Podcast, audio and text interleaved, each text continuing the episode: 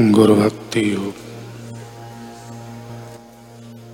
गुरु के स्वरूप का चिंतन करने में निद्रा, मन की चंचलता, सुषुप्त इच्छाएँ जागना, हवाई किले बांधना, आलस्य रोग एवं आध्यात्मिक अभिमान विघ्न है। गुरु सब शुभ गुणों के धाम है। शिष्य के लिए गुरु जीवन का सर्वस्व है। गुरु भक्ति जन्म मृत्यु एवं जरा को नष्ट करती है। गुरु भक्ति ईश्वर कृपा प्राप्त करने का एकमात्र साधन है।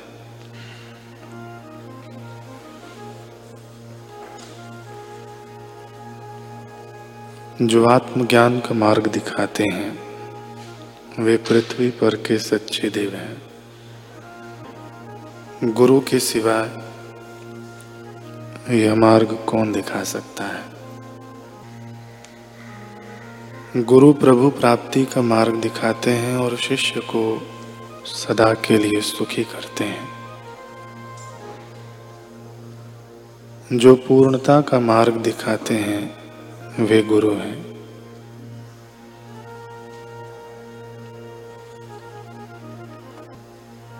तो सदगुरु कैसे हों?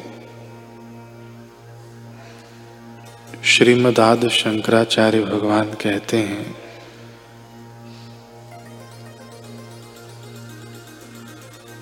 श्रोत्रियो, अवृजिनो, अकामहतो, यो ब्रह्मवित्तम।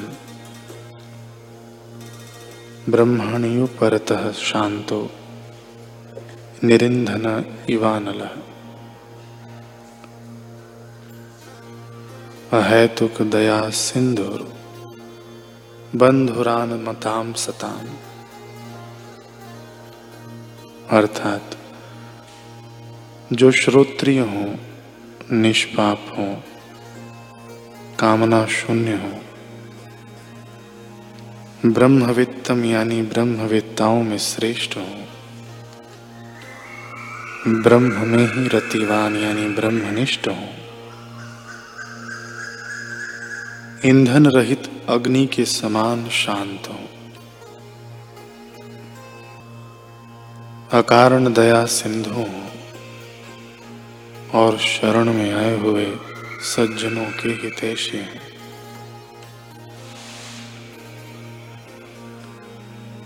तो पहला है श्रोत्रियों।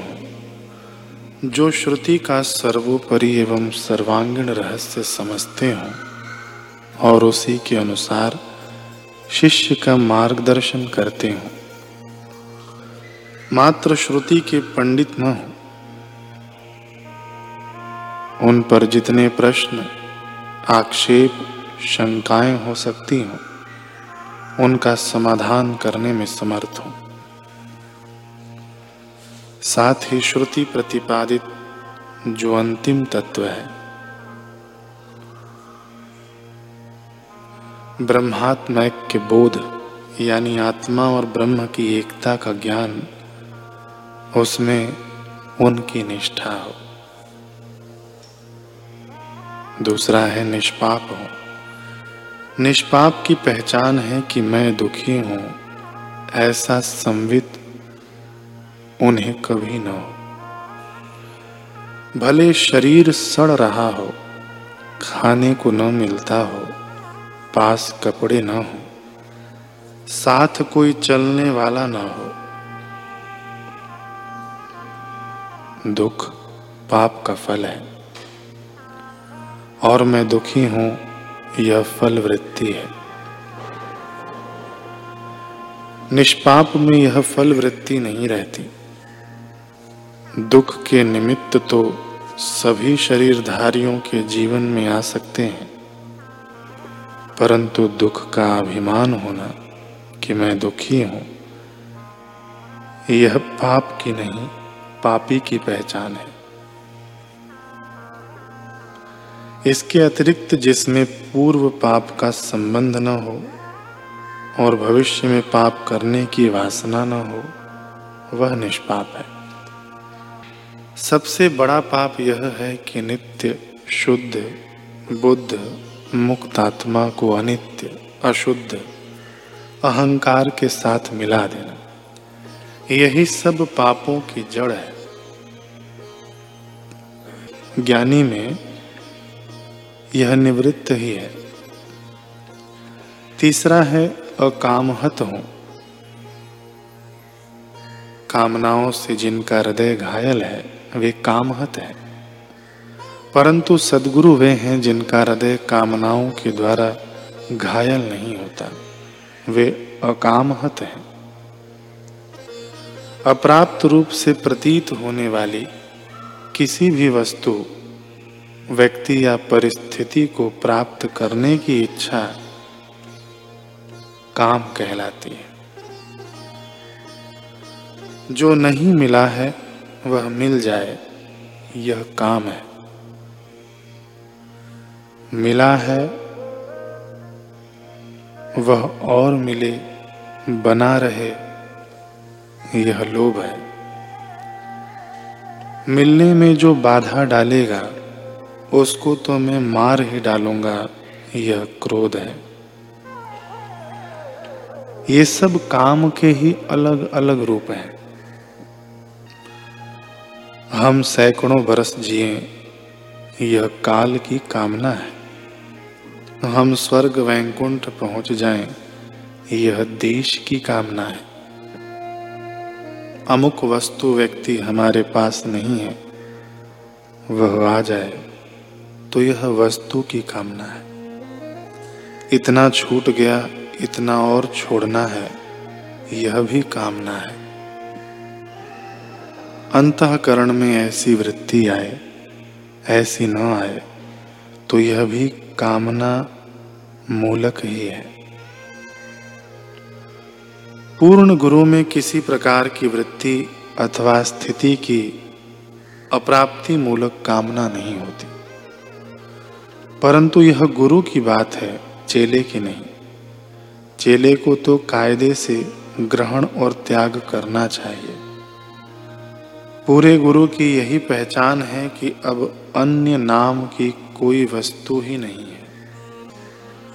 आत्मा की अखंडता में, पूर्णता में अब कुछ भी पाने की वस्तु शेष नहीं रह गई। इसलिए तत्वज्ञ के हृदय को चोट पहुँचाने वाली कोई कामना ही नहीं है। चौथा है ब्रह्म वित्तम हो। आत्मक्रीड, आत्मरति क्रियावान